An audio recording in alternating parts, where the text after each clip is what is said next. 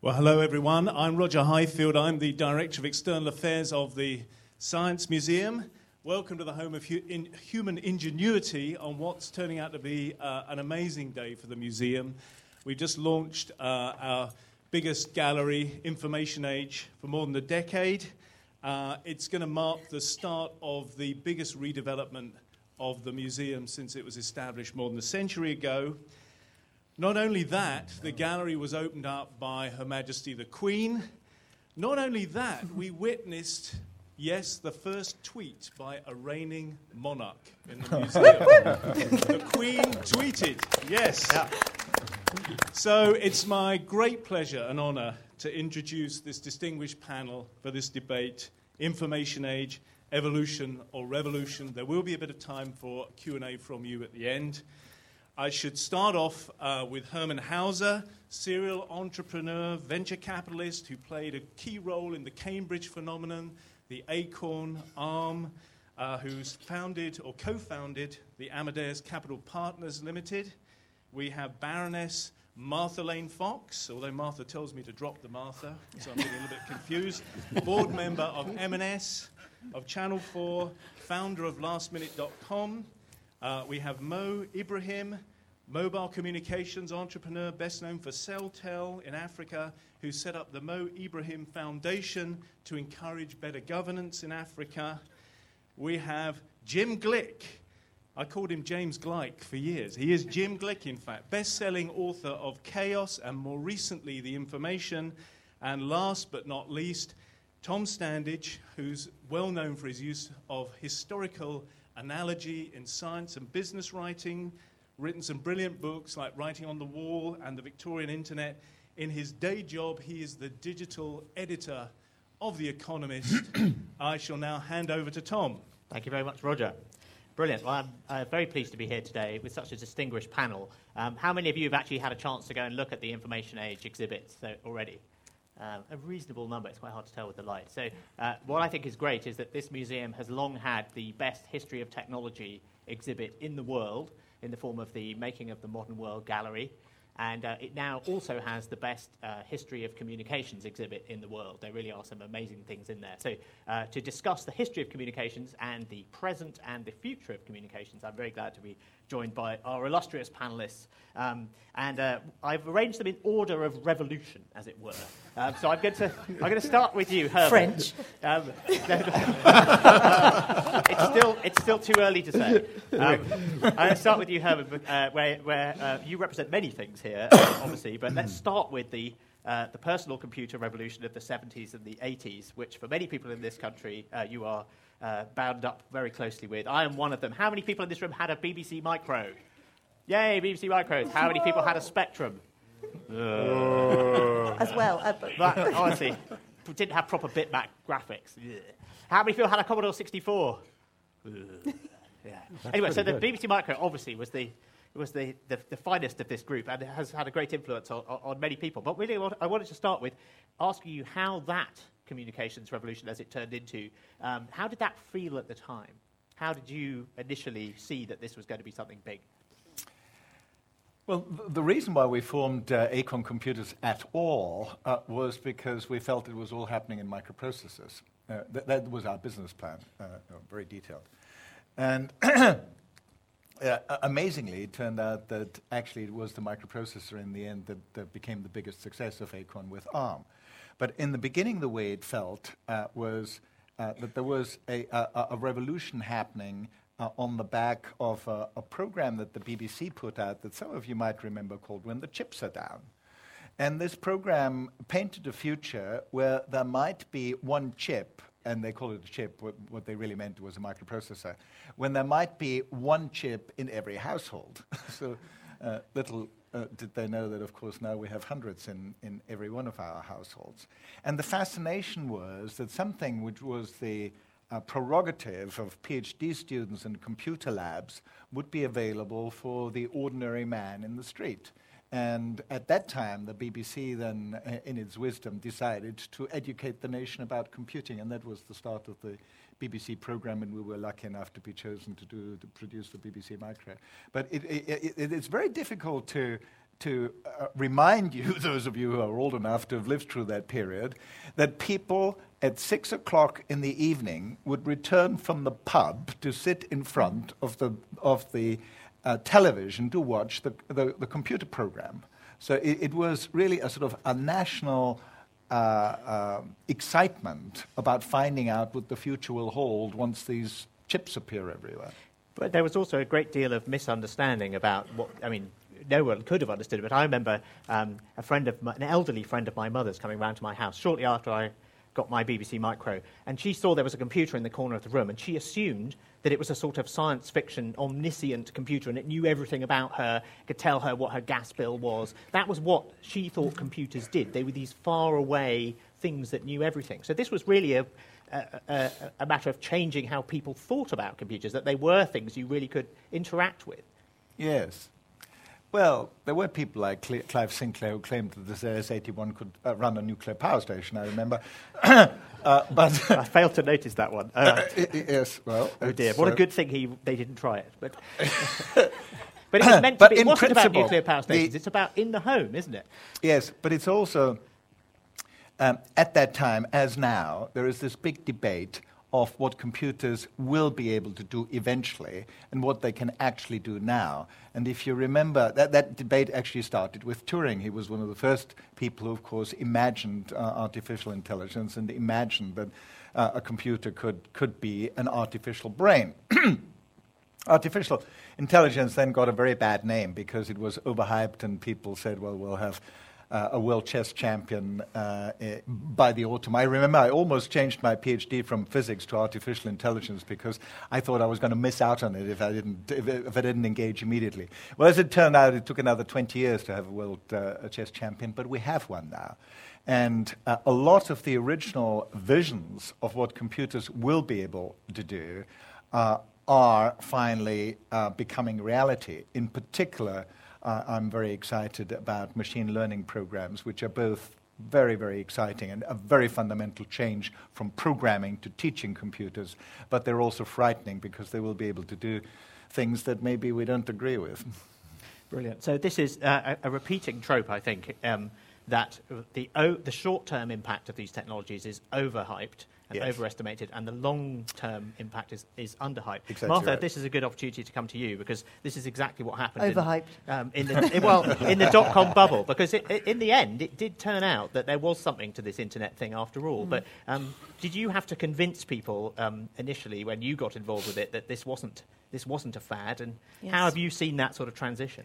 It's extraordinary now, whatever it was, 97, 98 when we started lastminute.com, and our whole mission was forget us or our business. It was about convincing people that the internet wasn't going to blow up and the web on top of that, I guess, more at that What were people worried about? That someone would come and turn it off? Or turn it off, that credit card details would be stolen, that it wouldn't work, that it didn't add up, that somehow you could put something in over here and something would end up on your doorstep over there, or that you'd go to a hotel and they would actually know that you had a booking, or that you would buy a book and it would actually arrive through the post. These just seemed like quite fantastical things even then. And even though it started in the US, and obviously there were US commerce sites that had come to the UK, it was still a landscape that was highly sceptical. Amazing in the UK, I know, but it was an audience that needed to be convinced that this was a technology. Well, we are generally up for trying new technologies in this country. I mean, this country is often used as a test bed. So Spotify, for example, not a British company, I think Swedish, launched here first because we're a bit like Europe, a bit like America, up for trying new things. And if it all goes wrong, we're not that big a country, so it doesn't really matter.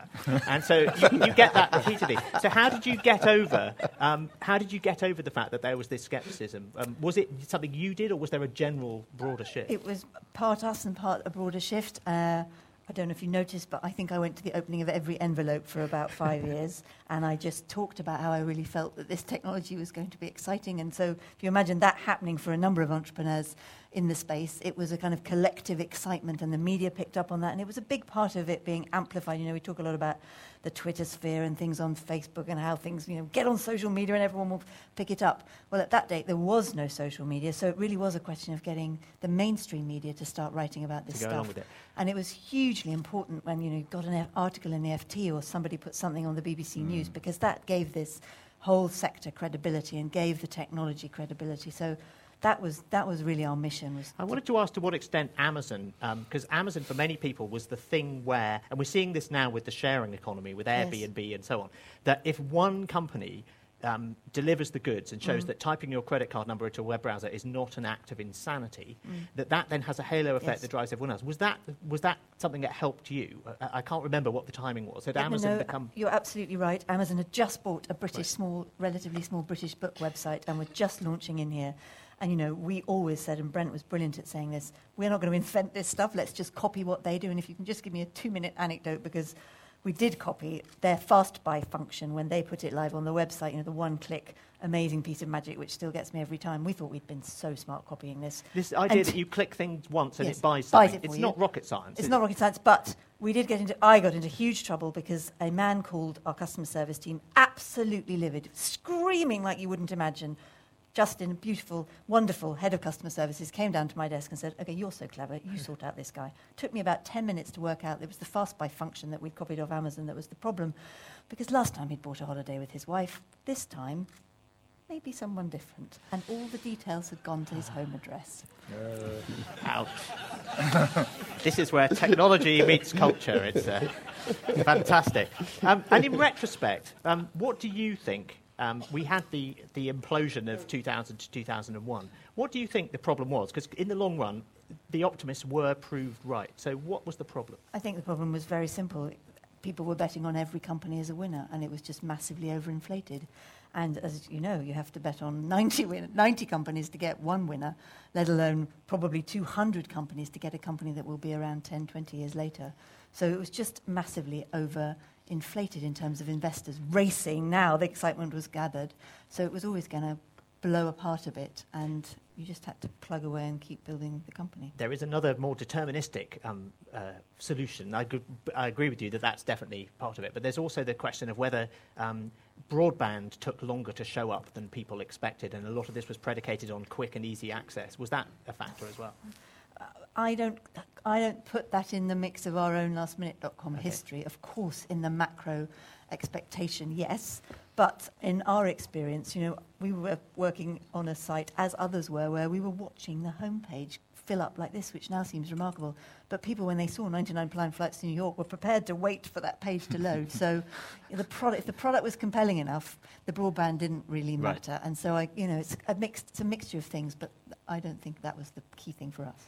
OK, brilliant. Now, meanwhile, in the rest of the world, Mo, I wanted to bring you in here. If you were an alien on the moon, which is very much the perspective The Economist often writes from, the view from the moon, the most interesting thing that happened in the first decade of this century, I think, was not actually the spread of the internet in the rich world. It was the spread of mobile phones in the developing world, because we already had communications of some kind. We've seen, you know, if you go and look at the gallery, we had fax machines and phones and so on. And now we got mobile phones and the internet and so on. But in the developing world, this was the first time that people had been on the communications network at all.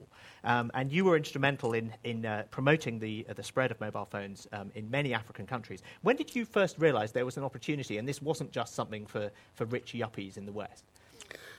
Right. I actually come from the industry, so I'm not a businessman. I was an accidental businessman.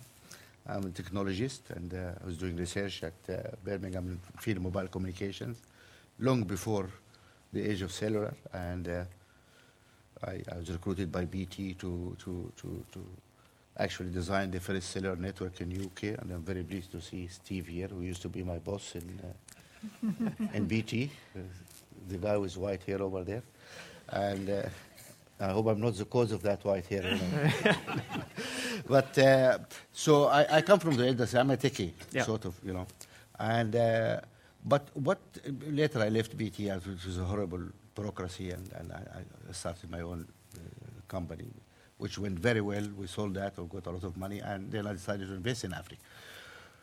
The problem in doing Africa is everybody, because my first company specialized in designing GSM networks. We designed probably half the GSM networks in Europe.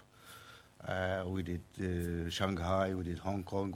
It was really a nice operation, consultancy and software. My customers were the CEOs of all the mobile companies, so I'm very much in the industry. And I noticed why everybody's fighting. for licenses in Europe and elsewhere and paying a lot of money. Nobody was trying to go into Africa. If they were pulling out of Africa at that point, in fact, weren't they? Nobody was trying to. It was told to go in Africa. Africa, at that time, 950 million people. And a continent which is huge.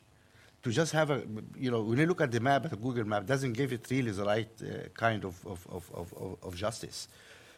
You can take all of Europe, United States, Canada, India, China, and put all of them in Africa, and it still will be room for small places like UK and Scotland. It's and the Mercator projection. No, it's the Mercator projection that's the problem here, isn't it? It makes Africa look smaller, it makes Europe look bigger. There's that very nice, the true size of Africa. It's much bigger. Actually, really, you can fit an awful lot more in there. Yeah, exactly. It's huge.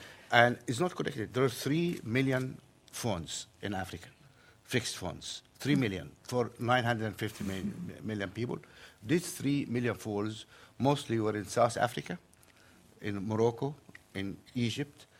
Sub-Saharan Africa had nothing. DRC, 59 million people in a country bigger than all of Europe, had only 3,000 lines. So Africa was completely disconnected. And so we talked to the operators, you know, our friends, and say, "Look, guys, why did you try to?" And people go, "No." I mean, I remember one, without mentioning exact names, but the international director of one of the baby bells, anyway, okay, which was very active in Europe at the time, and it was my customer. He said, "Mo, do you want me to go and invest in a country?" Because suggesting Uganda wanted to put a system in. A country which is run by Idi Amin. Are you out of your mind? I said, "Excuse me, Idi Amin left the country 15 years ago." And that was the international director of one of the, you know. So his answer was beautiful, actually. He said, "Mo, I am the most sophisticated guy in our board." You know?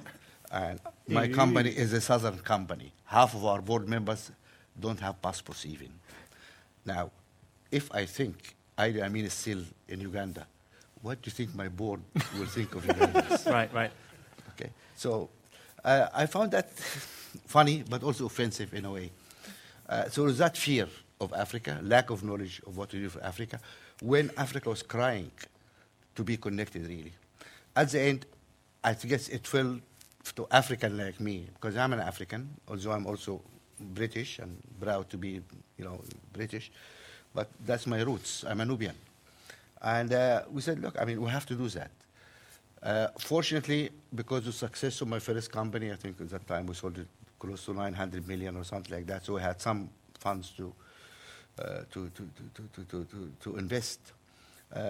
We decided to go and do Africa. But at this stage also, there was a new business model in the industry that didn't involve bank accounts and credit checks. And it had arisen in Italy as a tax dodge. It was the prepaid mobile phone. Yes. So there was a tax on the fixed part of the line rental on the phone. And it was in Italy, to get around the tax, they introduced prepaid. And they had very, very rapid adoption of this. And it is said, and I couldn't possibly comment as whether this is accurate or not, but going back to what you said, Herman, that it's because Italian men like to have one phone for the wife and another phone in the other pocket for the mistress. And so this meant that mobile prepaid phones became very popular in parts of Europe and then among teenagers. But that was also a crucial part of spreading mobile phones in parts of the world where people don't have bank accounts. We could not have done it without that. No, not only bank account, there's no postal addresses.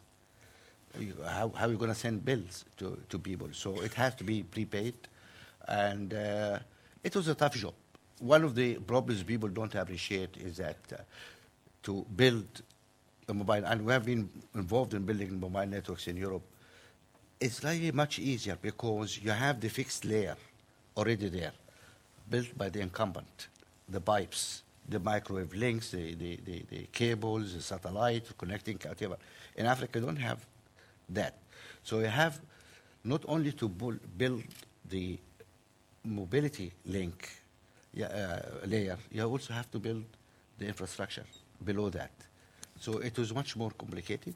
The second most difficult thing is that banks don't want to talk to us because banks don't do Africa. The national banking system doesn't do Africa. They love subprime in US and all this exotic stuff. But successful business in Africa? No. When we sold our company, we sold the company for $3.4 billion. Now, this is amazing because this was the first time an African company had been sold for that kind of valuation that was not based on the extractive industries. Yes. So that was an amazing achievement. And we had no debt. We had no debt. Can you believe a mobile company where has zero debt? Because banks just don't deal with us. That was a real big challenge for us. So it was a tough job. So how did you fund the company then? How did you get it going? As I said, fortunately, I had a successful company before that. So we had some money to put in. We had a number of investors. At the end, we had about 3 investors in the company. All the employees of the company, I always believed that all the employees of any company must be shareholders. So in my first company, 30% of the shares were owned by the employees. In my second company, the second large shareholder actually was our employees also. So we had some do-gooders like CDC, you know, they came and I made them £400 million profit, which is wonderful. And we had OPEC from US, we had the German and FMO from Holland. We had those do-gooders, some of them... Right, but you didn't have the African banks, that was the... There's no African banks hasn't capacity, but the international banking system, which had the capacity, will not do Africa. Right. Hello, Telecom, Africa? Sorry, you put the phone down. That's the fixed-line phone. Yeah. And I wanted to ask you, finally, you made this point that there was no fixed infrastructure that you could build on, so you have to use diesel generators and you have to use microwave links and so on. But at the same time, it's, I think, very surprising to people that you can actually start a mobile network business in a country with a civil war. And I think you once said to me that even warlords want to call their mums. Yeah. So what is it about telecoms that sort of transcends those sort of political differences that you find? Yeah. People need to understand the importance, you touched on it actually, the equity in a mobile call in Africa. You don't have fixed lines. You don't have postal service, effective postal service. Distances are huge. If you're a woman teacher in Kinshasa, you get engaged. You want to go and tell your mother. Your mother lives somewhere. It takes maybe 15 days. The trip involves animals, boats, lorries, you know. 15 days, you come back, your fiancé is gone. You married somebody else. Imagine what is the equity in a mobile call. It is huge. So it is a technology which really fitted the needs of the people, fitted the terrain, the landscape. You cannot put copper lines across forests, across deserts, across rivers. You cannot do that. It's huge. So that was a technology which can be really sort of designed, sculpted around centers of population and main trunks of roads, and very effective. Some countries, we started service within 2 months of getting the license. We had the service at the capital. So it is the speed of developing the service, matching the need of the people, made it. Today, in Africa, we have 550 million mobile phones. That is more the number of mobile phones in Europe or the United States. So at least in one area, at least we have a leg up, you know, over you guys. The fastest growing region for mobile in the world. So it's something where Africa tops the table in a good way. And that's brilliant. Thank you. Change, yeah. Jim, I'd like to come to you. So I hope you see what I did there. I lined up the 3 revolutions, computers, the internet, and mobile. Does it make sense to see the history of communications as this series of revolutions, or should we be thinking about it as evolution, do you think? I was waiting to see what I was doing at this end of the row. I knew it couldn't be because I was the most modern. So you're the historian, science writer giving us the overview. All right, that's too big a challenge. But well, I'll do some of it then. But yes, evolution or revolution. Well, you yourself, Tom, if I may deflect... you demonstrated in your books, starting with the Victorian Internet, how all of this stuff that we think is brand new was there before. I haven't paid him to say this. We are rediscovering things. Now, I don't remember when I first heard the expression, the annihilation of space and time, which is, you know, a cliche, but I'm sure it had to do with the Internet. It was the, aha, the Internet is going to annihilate space and time, and I'm sure I thought, very profound and true. And by the way, it is doing that. But that's a Victorian era expression. During the telegraph era, people very self-consciously began to say the telegraph is going to annihilate space and time. They said it was the great highway of thought, a worldwide web, etc. All of these expressions arise in the mid-19th century. Exactly. And they were hyped. I mean, we've talked about whether there's short-term hype or long-term pessimism. It seems to me that that both of those things existed in Victorian times. Both of those things have existed for the inventions of all of these technologies. I've been surprised again and again to discover how aware people were contemporaneously of the importance of information technologies. Now, going back to the printing press, people knew that the printing press was creating a revolution. Well, some people did. Some people said, this is great. And there are always other people who go, no, this is terrible because it changes the way we've always done things. Erasmus, at the time of the invention of the printing press, says, this is terrible. There are all these books. This means no one's reading the classics anymore. So you always get this split, don't you? Exactly. And just like the people today who are saying, oh, what do I need Twitter for, which a group of signed people up one more user that's today, one smaller today. Yeah, exactly. So, although, well, I won't say what the Queen is reported to have said about Twitter privately. Because we had a good discussion about this. Because I don't know, honestly. I do. She said, don't let Prince Philip anywhere near it. No, she didn't. No.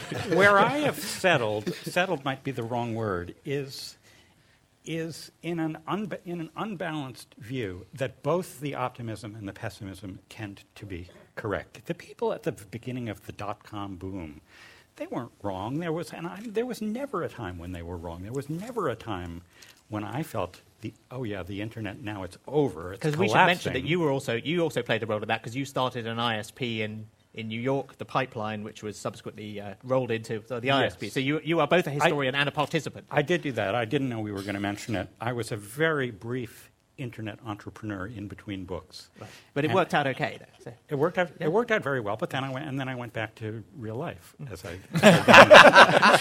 then thought of it. It is real life. No, if only I'd stuck with it like Martha, maybe I could be a baron. No jokes. But you lose your first name, unfortunately.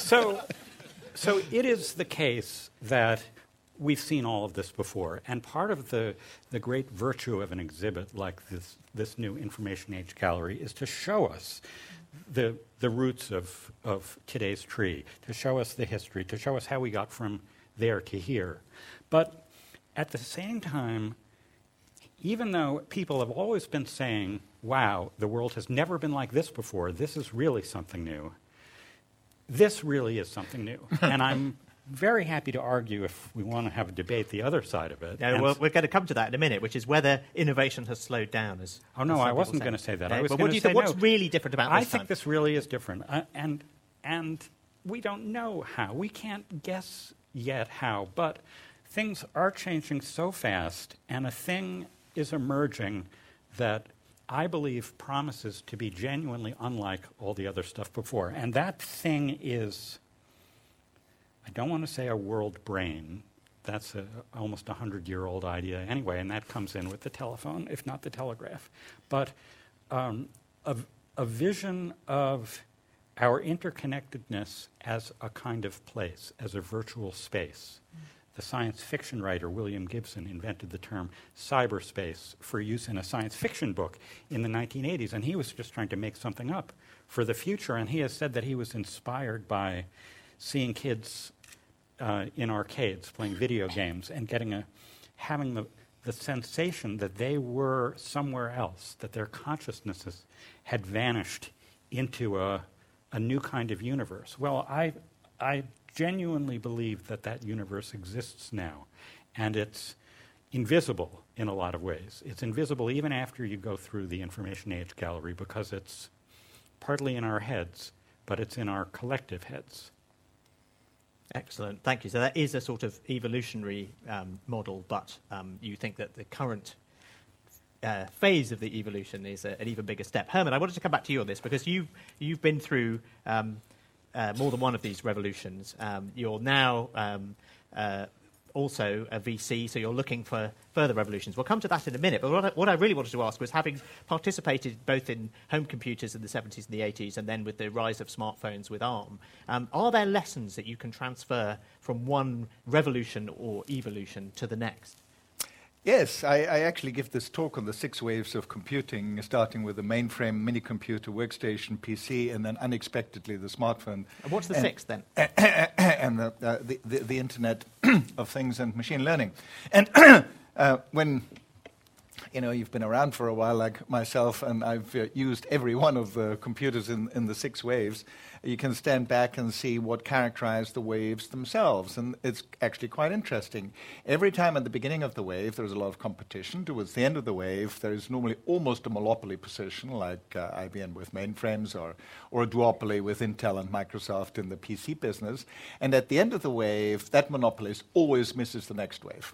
Invariably, there is not a single example of where the incumbent, in this case, Intel and Microsoft, neither have any significant market share in the mobile phone business. And Nokia missed it too, of course.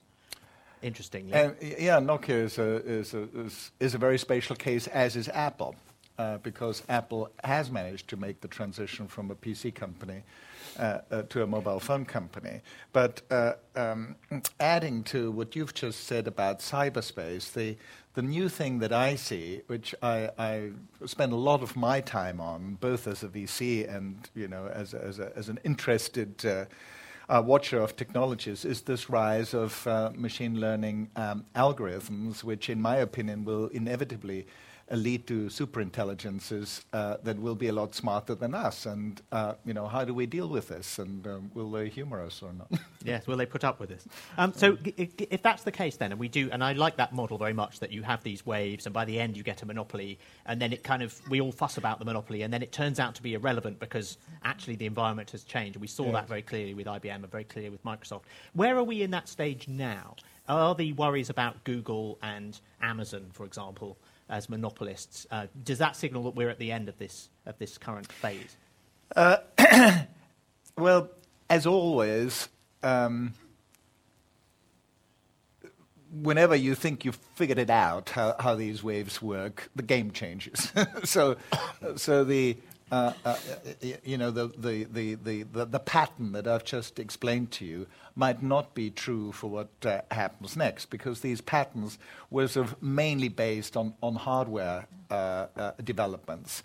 And although there is a new wave coming with the Internet of Things, because one of the interesting things that distinguishes waves is always at least a factor of 10 change in the numbers. Right. So we had hundreds of millions of PCs. We now have billions of mobile phones, and we'll have tens of billions of Internet of Things. But there is a strong shift away from the importance of the hardware, which is still at the bottom of it. If we didn't have the Internet of Things, we couldn't build the new things that we're going to build on top of it. But the shift is towards the data that they actually produce. So dealing with the... So the hardware kind of works and is a commodity, and we're now focused on what it can do more. And what it can do. And that's why I believe that, as I said before, the biggest thing since Turing is really this emergence of learning algorithms, and the computer, you can teach the computer rather than programming it, and the computer becomes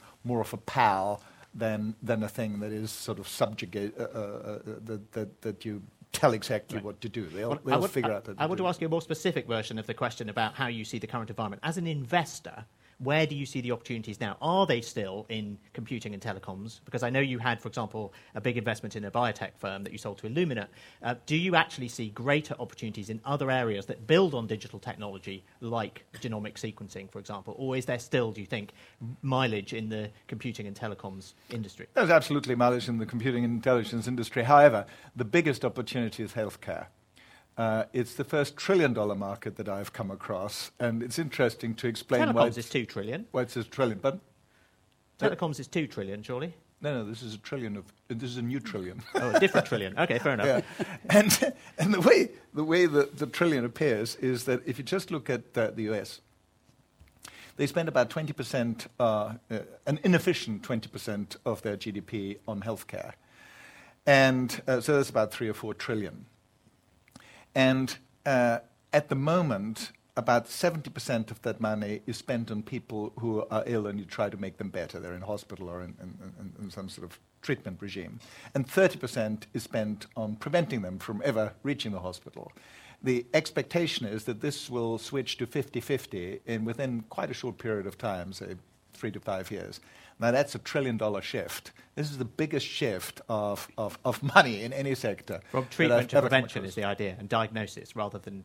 Yes, and you mentioned genomics, so there are a number of very clear trends in healthcare. One is the Internet of Things applied to healthcare. You know, I've got many of these sensors on me, the heart rate sensor. There are lots and lots of new sensors coming along, and the Apple Watch is a good example of that. But the much more interesting bit is actually the analysis of the data that all these sensors will produce, including the genomics data. Because of my investment in Selexa, I was the fourth person in the world to know his own genome, and it's now there are hundreds of thousands of people. So you've got it on a DVD somewhere in case you ever want to look at some of those base pairs. No, it's a USB stick. Oh, right, brilliant. Yeah. It doesn't mean anything. That's the trouble, isn't it? You kind of go, what do I do with this? Nathan Myhrvold has this very nice slide where he has Madonna on the same slide as one of her latest CDs, video CDs. And she says, and he rightly says, that the video CD... her genomic information is much less than her video CD because it's actually only roughly a gigabyte. Have you had any sort of crunching done on this genome? Have you had any diagnoses or predictions made as a result of it? Yes. Oh, I don't want to sort of pry, but is there anything you can tell us that...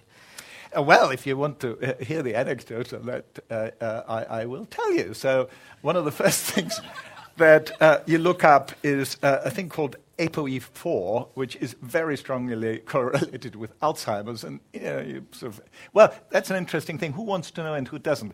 About half the people in the world, there's the particular case of Huntington's chorea where there is no cure. And it's actually easy to find out whether you have Huntington's chorea or not. And the statistics is that half the people want to know and the other people prefer not to know. And I'm one of those who wants to know. So I looked this up and I didn't have it, which was fine.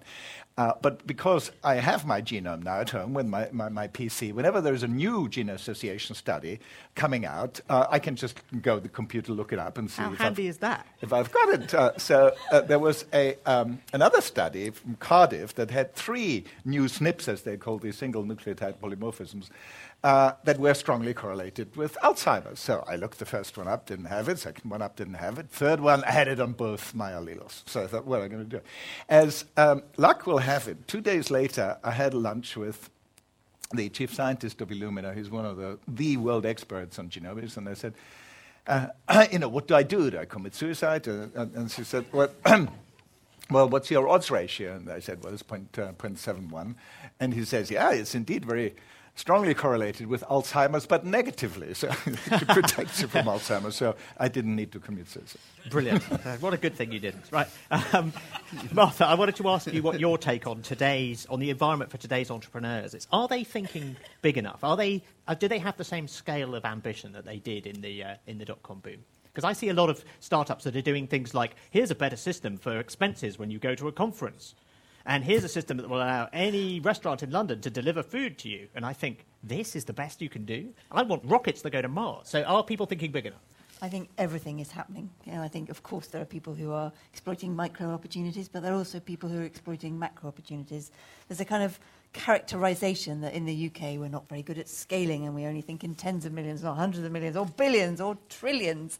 Trillions are the new billions, apparently. Oh, right. But I'm not sure that's right. I think it's something slightly different, which is that it's very rare. I go back to the same thing that exactly has happened in 2001.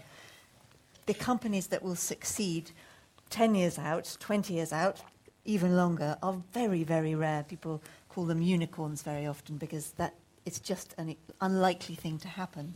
And I 100% believe that there is more focus now in the UK than there has ever been on technology entrepreneurship. We just had these new numbers from the mayor a couple of weeks ago saying there were 3,000 startups, yes, and there were more than Berlin. That was the main thing. So we were the winners. And where do you place Britain in the kind of pantheon of places that compete with Silicon Valley, or does that, is that an irrelevant way of looking at things now because innovation is global? I feel like a charlatan because this is not actually a world that I inhabit that much anymore. I watch it from the sidelines a bit.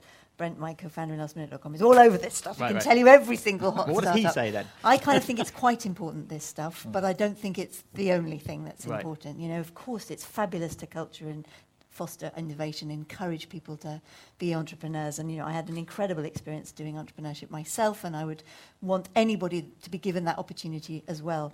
But it's not the only thing that fuels an economy. It's an important part. You know, middle-sized businesses are vital too. The thing that I think's more interesting in a way is the kind of digital capability of us as a country. You know, that's something I've worked on from both ends of the spectrum, you know, looking at the top end, so kind of latest computer scientists, the entrepreneurs, but right through to the other end as well. And I think that we can get slightly carried away with the sort of excitement about recreating Silicon Valley, which is impossible. Yes, it was an accident. And actually leave off a bigger question, which is how are we faring across many, many different categories in charging towards the modern world. And what can we do in that area? I was at a conference in Hong Kong a couple of weeks ago, and one of the speakers and one of the panellists was a representative of the government. Yes. And I said, and she said they were trying to encourage skills and so on. I said, is there a country that has done a particularly good job of trying to promote engineering and trying to encourage this? And she said, yes, Britain. And I was astonished because we're used to thinking that we're rubbish at everything now, except making shortbread and aero engines and ARM chips and what's the other thing? Oh, yes, pharmaceuticals. We're quite good at that. But apart from that, we're used to thinking that we're sort of slipping down the rankings. So what are we doing differently in this country? Well, I think they may be talking about the coding initiative in primary schools, which, again, I don't want to be a pessimist. It's too early to tell. It's fantastic to have that embedded in the curriculum, but there are lots of reasons why that still needs to be watched very closely and given resources because teachers are being asked to teach subjects they don't know anything about, and there's not been a huge funding model to support some of the changes. So it's a phenomenal shift in philosophy, but the execution is kind of patchy. It's the delivery that matters. Yeah. People say coding is the new Latin. Do you think that's fair? I like Latin, so I think we need both. I don't think it's an either-or. For me, what's amazing is just encouraging children, in the same way the BBC Micro did, to look under the bonnet and not be scared of it. Yeah. I can't code. I've learnt recently to code, but I couldn't code when I started lastminute.com. I mean, to keep a book of Java on my desk to scare the tech team. Java is horrible. Well, it did used to scare the tech team because they thought, can she do it? I'm not sure. I better not bullshit her too much. But back to your question, I think we do okay, but we're not brilliant, right? So 20% of adults in this country aren't able to do 4 things online, and those are the things that save them money, more likely to get a job, be in education. This is the thing I feel passionate about. I think it's as basic as reading. And then if you move up the chain, we know we're going to need 1 million jobs in ICT by 2020, but we're not fueling that funnel, except right back at primary school age, which is a bit too late. So there's still a massive amount we can do to make ourselves more robust. Mo, I wanted to ask you what your take was, because you are someone who has been an entrepreneur both in this country and in other countries. What's your take on the current environment for entrepreneurs? And are we looking in the wrong place for innovation?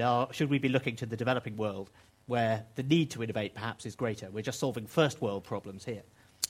I think what is happening actually is we forgot about globalization. The world around us are really changing. Some years ago, there was a cluster of Western countries which has monopoly over technology, knowledge, education, etc. And then you have a huge swath of consumers of whatever this elite sort of producing. Things changed then because of course, globalization and the rise of all these major economies everywhere, education. A lot of wonderful applications on the mobile phones are coming from Africa now.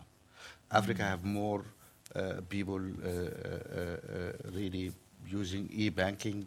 So M-Pesa in Kenya is a classic example. Exactly, than any other country in the West. So people invented. Why?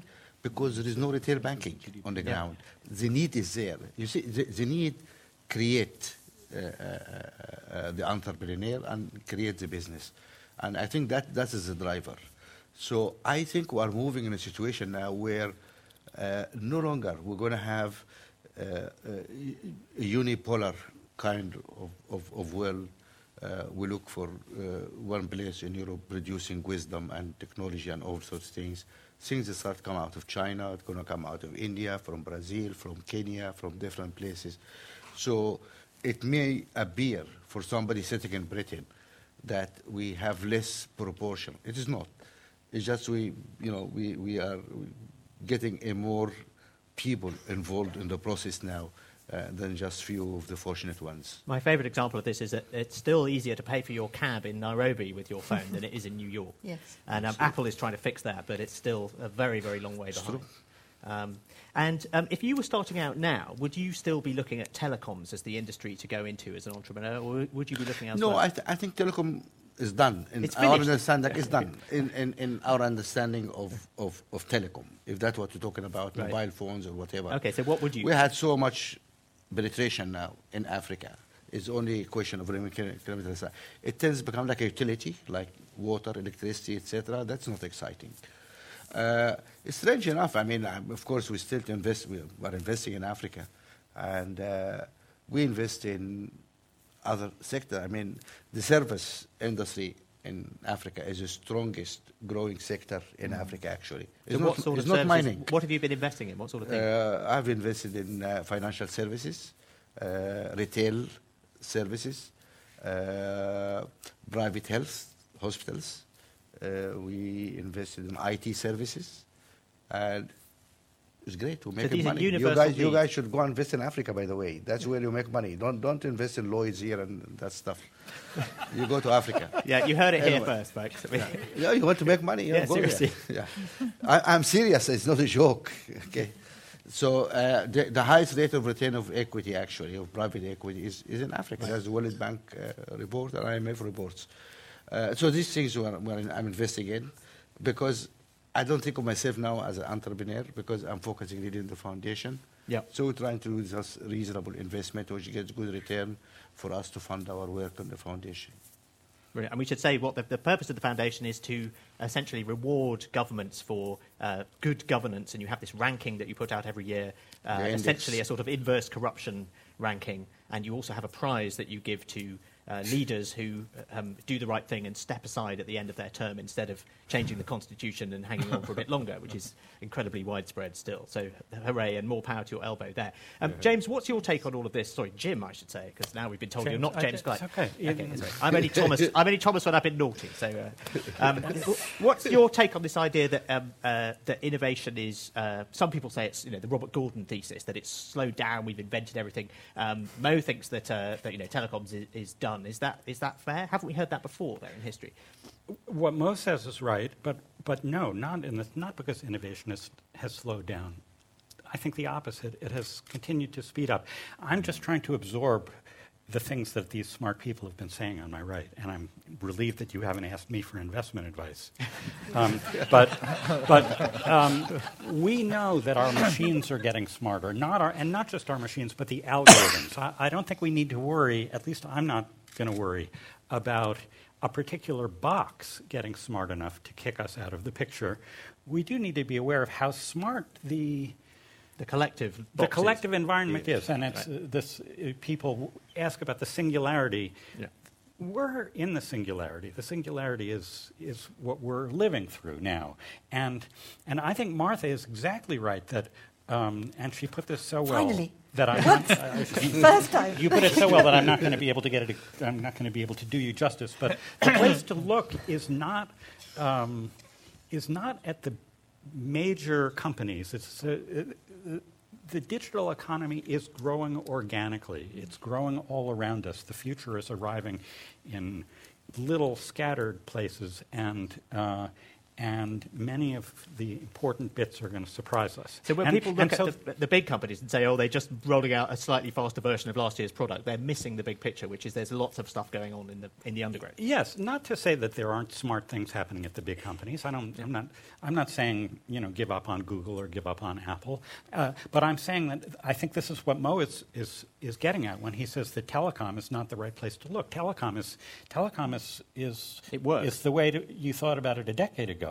But now telecom is there, and it's not that it's gone. It's that we can now afford to take it for granted, and that what's happening now is going to... There's utility. It's going to build on the infrastructure that exists, and we are going to become unconscious of it. One of the... I don't know if this is a digression or not, but I was taken up short this morning looking through the gallery by one object from the past that the curators...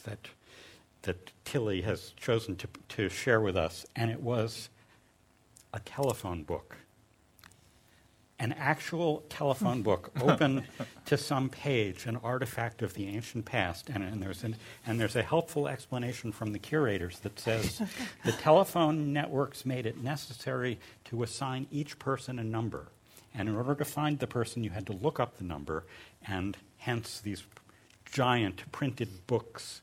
Well, I think that's a brilliant example of forward thinking on the part of the museum, because everybody in this room knows what a telephone book is and has seen telephone books in real life, and they do, I'm told, still exist. But they're almost gone. We will have forgotten those things. And the idea that there's already, we can project ourselves into the near future and see how antiquated is the idea that an individual human being would have to turn to a printed volume made of dead trees and flip pages. To look up a network address. Yeah. That's right. So in a future iteration of this museum, there will be an exhibit dedicated to alphabetical order. You've just preempted one of my questions, which is what will we need to add in the future? But let's talk about the future, because the theme that has come out from certainly both you and Herman is that the next thing is machine intelligence and so on. Is that, do you think that's the next step? I would like to say I think that the trend is computers are getting smaller and closer to our bodies, and I think the next thing is not wearables but augmented reality. So painting data onto the world, using the data as the output mechanism and the input mechanism, the world as display and interface, the internet as a layer on reality rather than a thing that you go to through a screen. So that's what I think we're coming from. But I want to hear what you all think is the next step. Your sixth wave is, in fact, machine learning and the Internet of Things.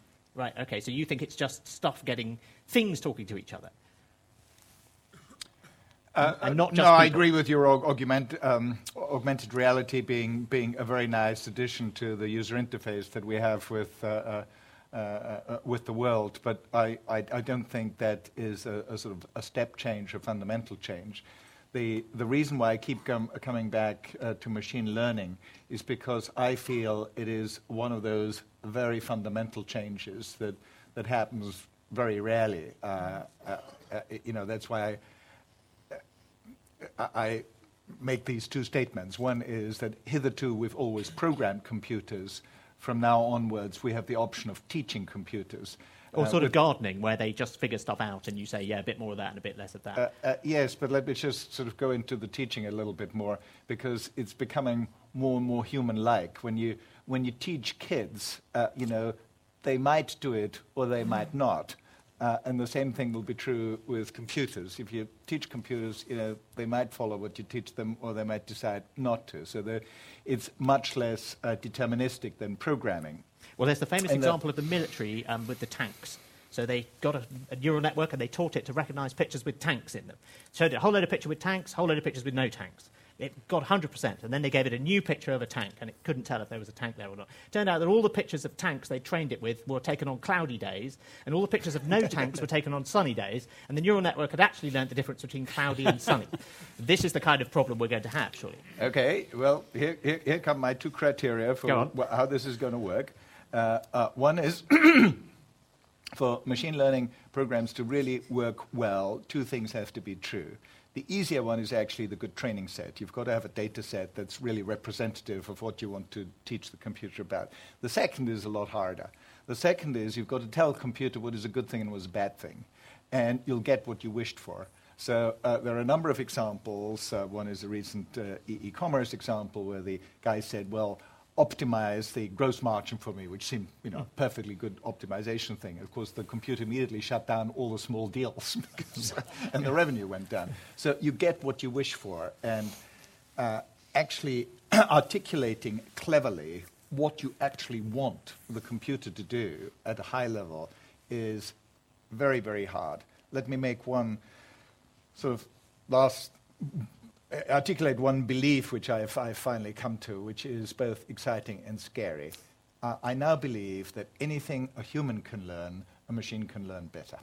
So what's for you is the cutting edge? I mean, there are things that we see every day here where our computers are starting to get spookily good at things. And Google Now, for me, I think is the sort of the tip of the iceberg where it suggests things to you in a sometimes quite uncanny way. Are there other examples that are right now that we can see? The thing that shook me up was the actually the example that appeared in the Cambridge Engineering Lab of a program that learns how to ride a unicycle.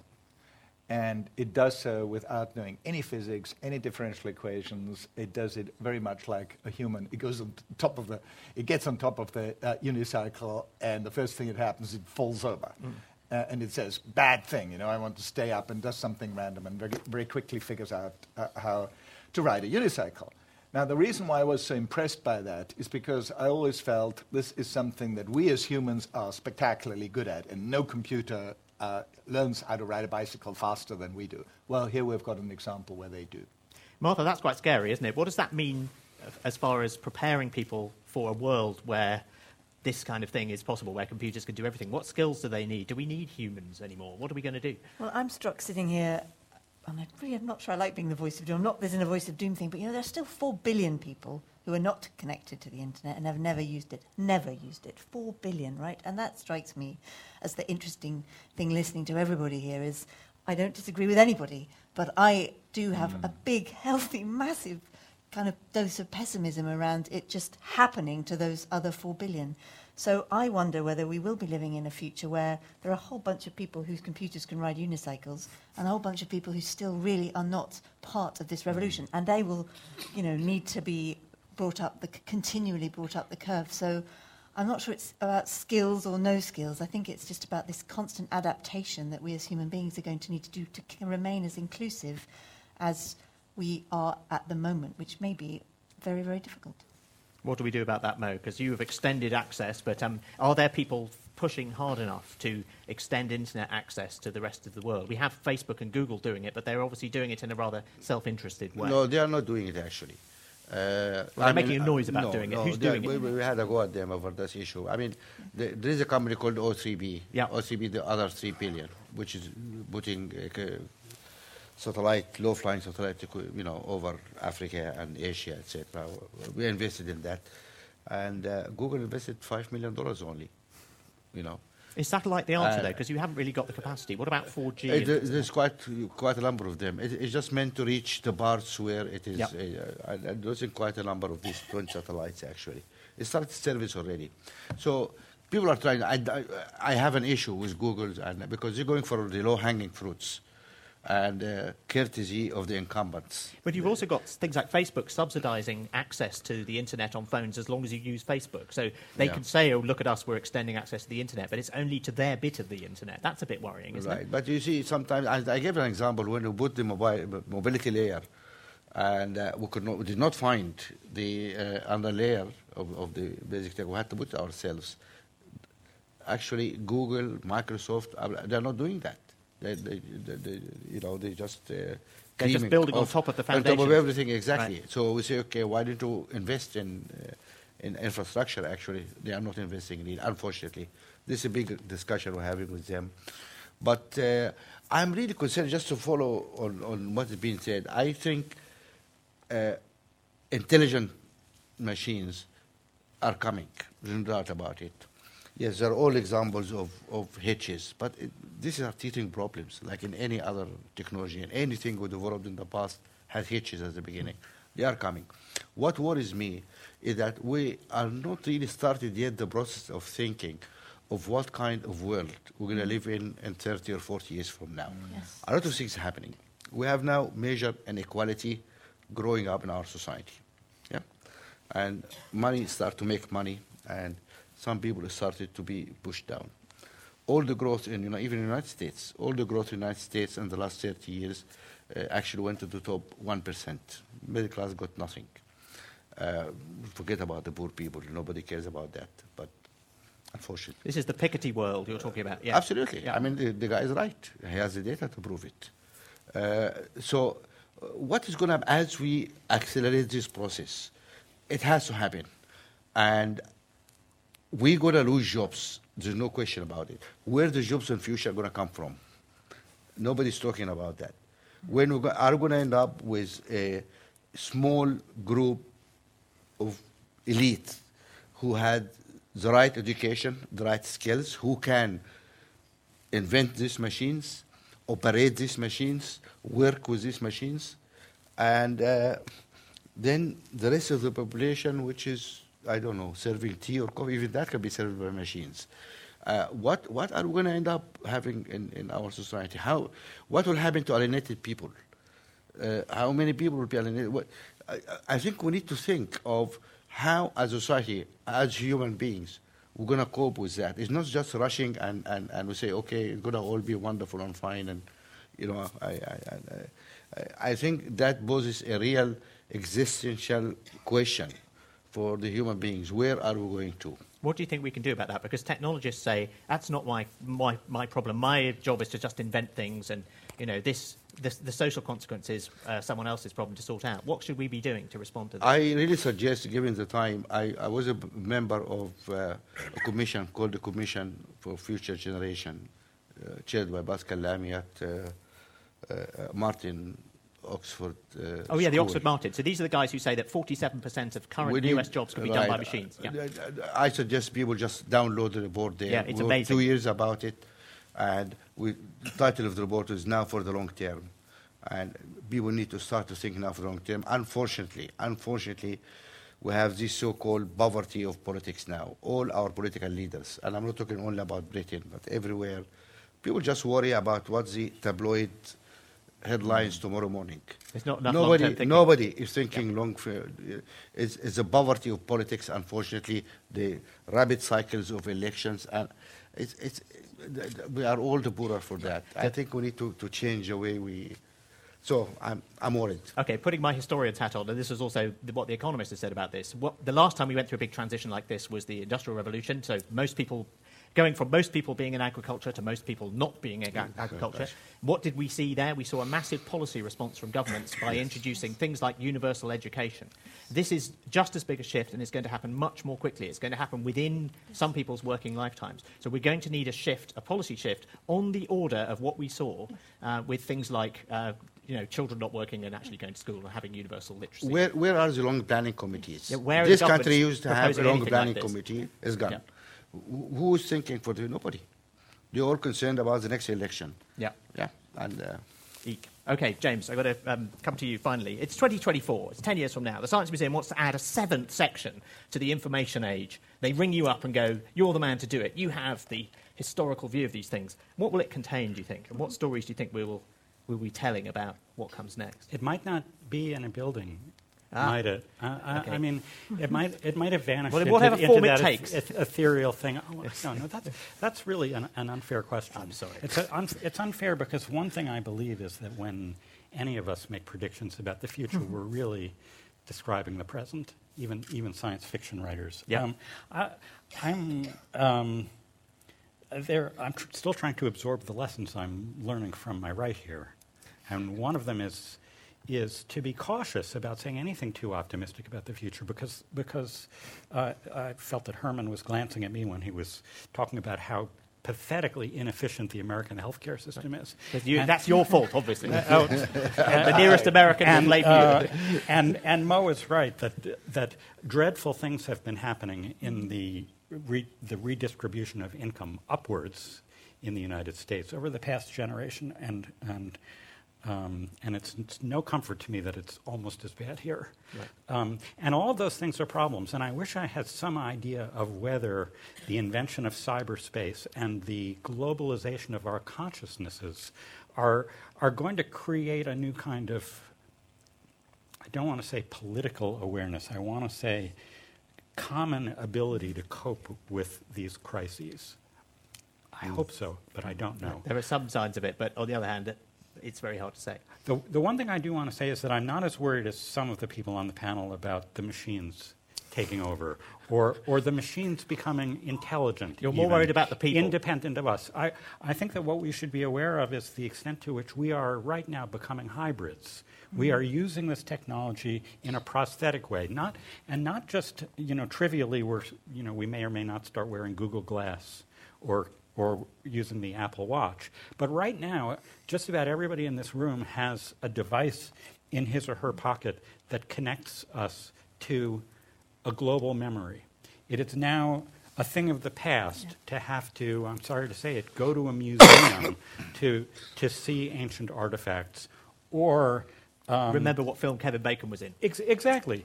When you look at a movie from 10 years ago and everybody is sitting around at a dinner party having an argument about whether that was Kevin Bacon in that movie. Not anymore, they don't. Yep. Yes, you see, okay, yep. Why are they wasting their time? Yep. Okay, so on that blend of somewhat muted optimism. Incoherent optimism. No, I think what I've been struck by actually how for a panel of people who have achieved great things with technology, how concerned you are about a range of things. And I wouldn't go as far as to say gloomy, but there is certainly a mixture of optimism and pessimism there. But on that note, I'd like to hand us back to Roger. Thank you, Tom, and thank you for this really brilliant, sparkling, informative overview of the future and the past of the information age. Give them a quick hand of applause, please. Thank you.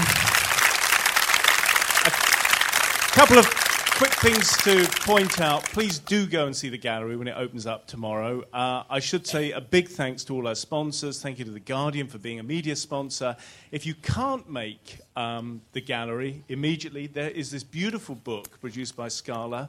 Most of the panel have contributed to it, so have people like David Attenborough. The brilliant Tilly Blythe, who's sitting just there, edited it. There will be a signing just downstairs, so please rush and buy your copy.